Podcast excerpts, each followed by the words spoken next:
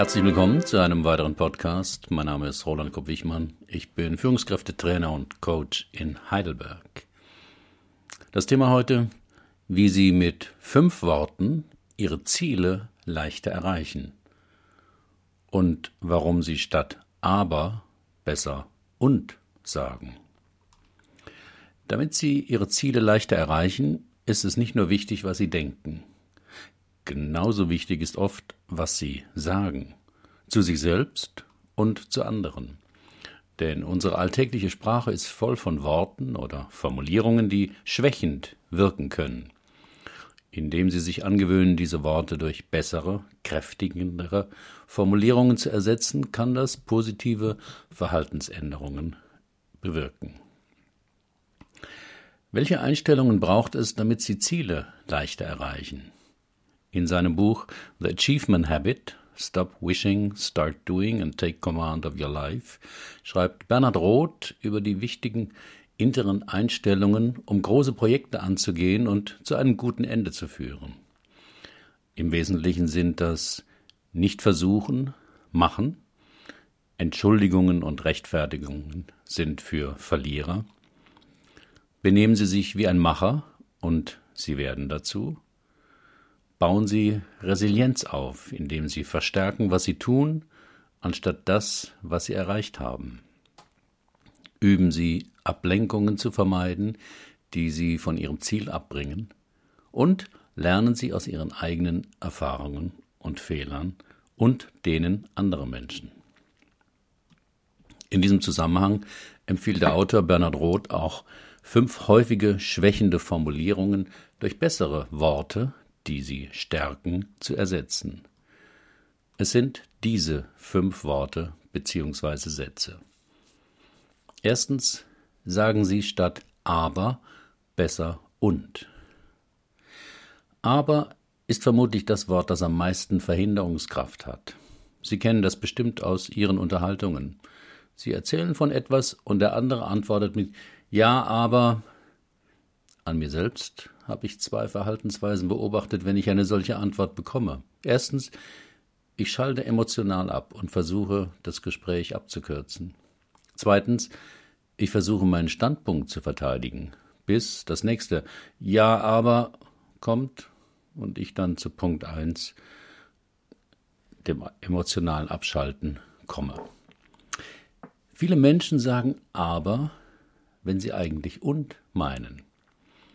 Das passiert so häufig, dass wir es für richtig halten.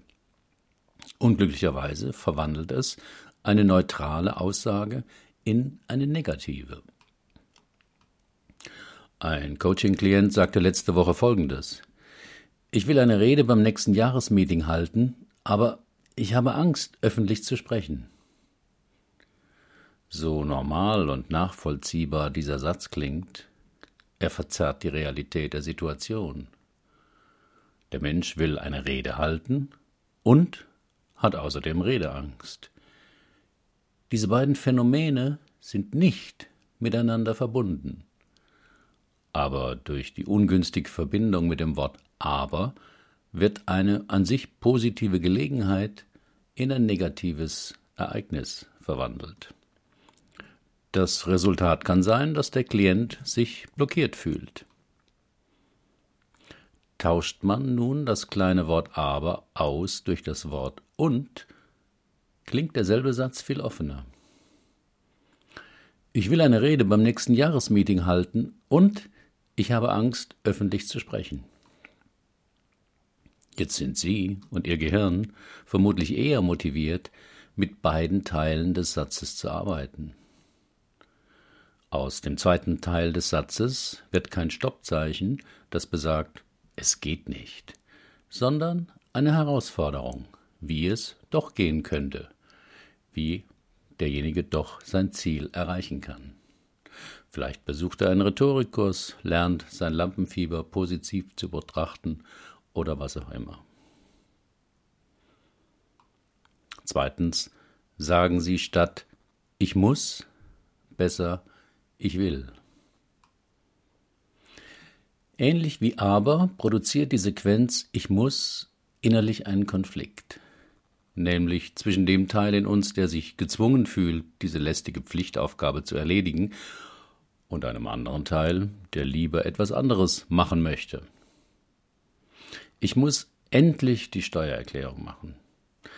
Ich muss noch die Küche aufräumen. Ich muss noch diesen Blogartikel schreiben. Ich muss noch Fred anrufen. Ich muss noch zur Krebsvorsorge.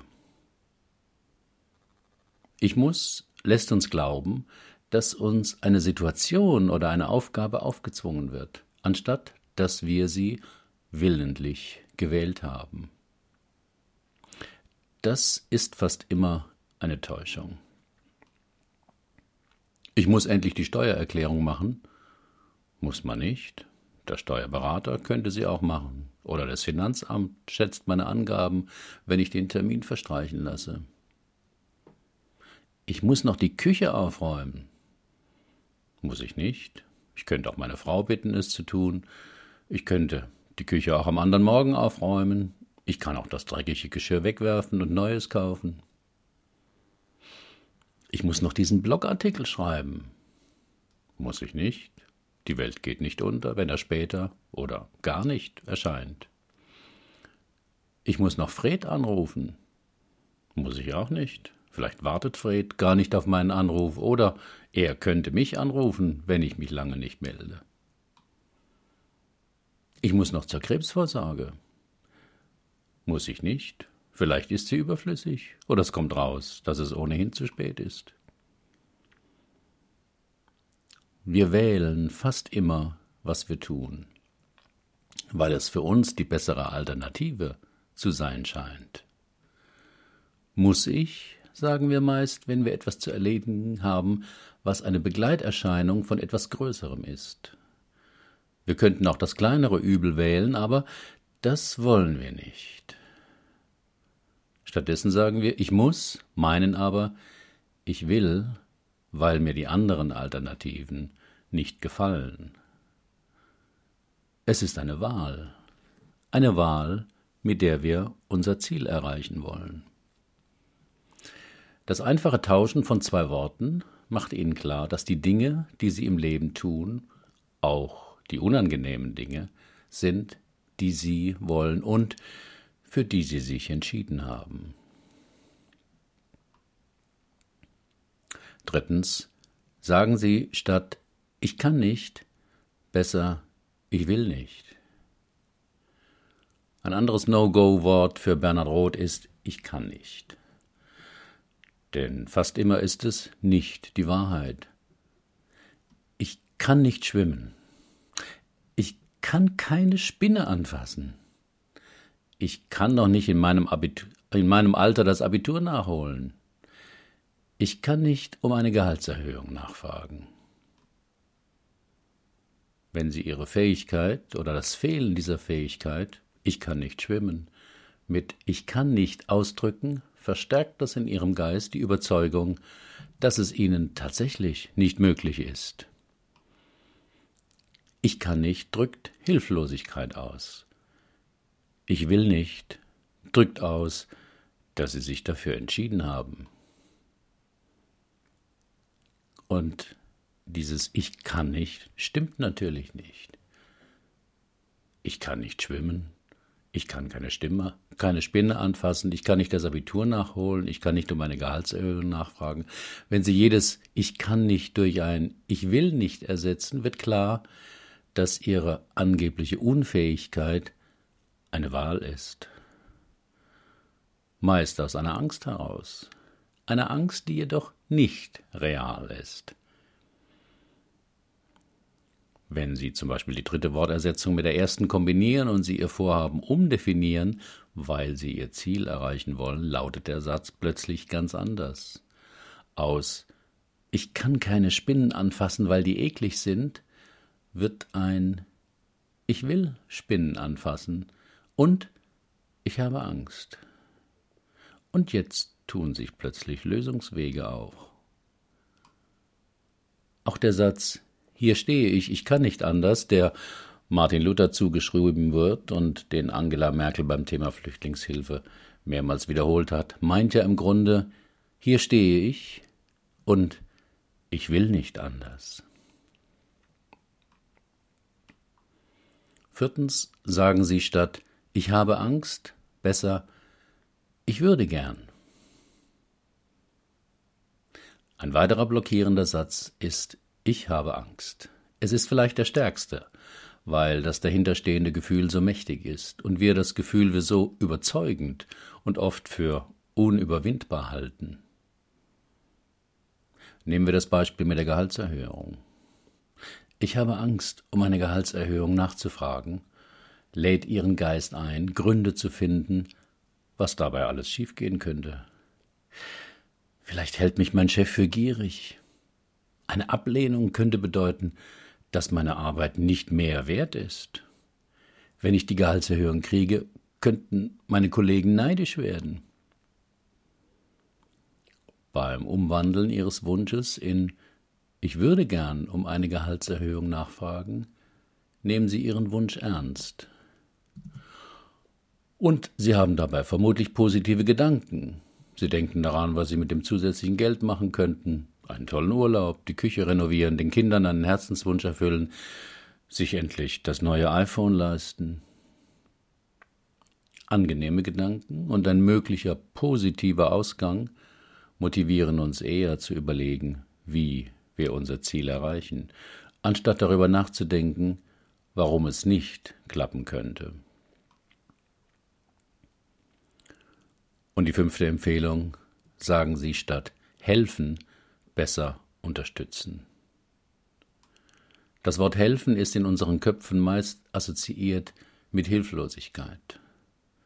Flüchtlingshilfe, Katastrophenhilfe, Aushilfe, Gehhilfe, Nachhilfe, Pannenhilfe, Sterbehilfe. Helfen impliziert gefühlsmäßig oft, dass jemand nicht imstande ist, etwas zu tun. Er braucht Hilfe von außen. Das Wort unterstützen hat einen anderen Klang. Hier wird etwas hinzugefügt, obwohl der betreffende Mensch es vermutlich auch ohne die Unterstützung schaffen würde. Mit der Assistenz geht es nur einfacher und leichter. In meinem neuen Auto gibt es eine Verkehrszeichenerkennung, eine Spurhalteautomatik und einen Müdigkeitswarner. Sind diese eingeschaltet, steht im Display Assistenzsysteme eingeschaltet. Sicher ist das kein Zufall, dass die Automobilhersteller hier nicht von Hilfesystemen sprechen. Benutzen wir das Wort Hilf mir oder helfen, signalisieren wir unserem Geist gefühlsmäßig, dass wir es ohne fremde Hilfe nicht schaffen würden, unser Ziel zu erreichen. Ersetzen Sie das Wort durch unterstützen, wird klar, dass wir weiter die Kontrolle haben und Teil der Lösung sind. Mein Fazit Seit einigen Monaten achte ich darauf, wenn die beschriebenen Worte in mir als Gedanken auftauchen, und ich ersetze sie sofort. Manchmal rutschen sie mir natürlich auch im Gespräch noch raus. Auch dann korrigiere ich sie. Die Wirkung, vor allem bei den Begriffen unter eins bis vier ist immer erstaunlich. Meine Stimmung ändert sich sofort ins Positive. Auch fallen mir meist gleich Ideen ein, wie etwas anders anzugehen oder zu lösen ist. Am besten, Sie probieren es mal selbst aus. Herzlichen Dank für Ihre Aufmerksamkeit. Bis zum nächsten Mal.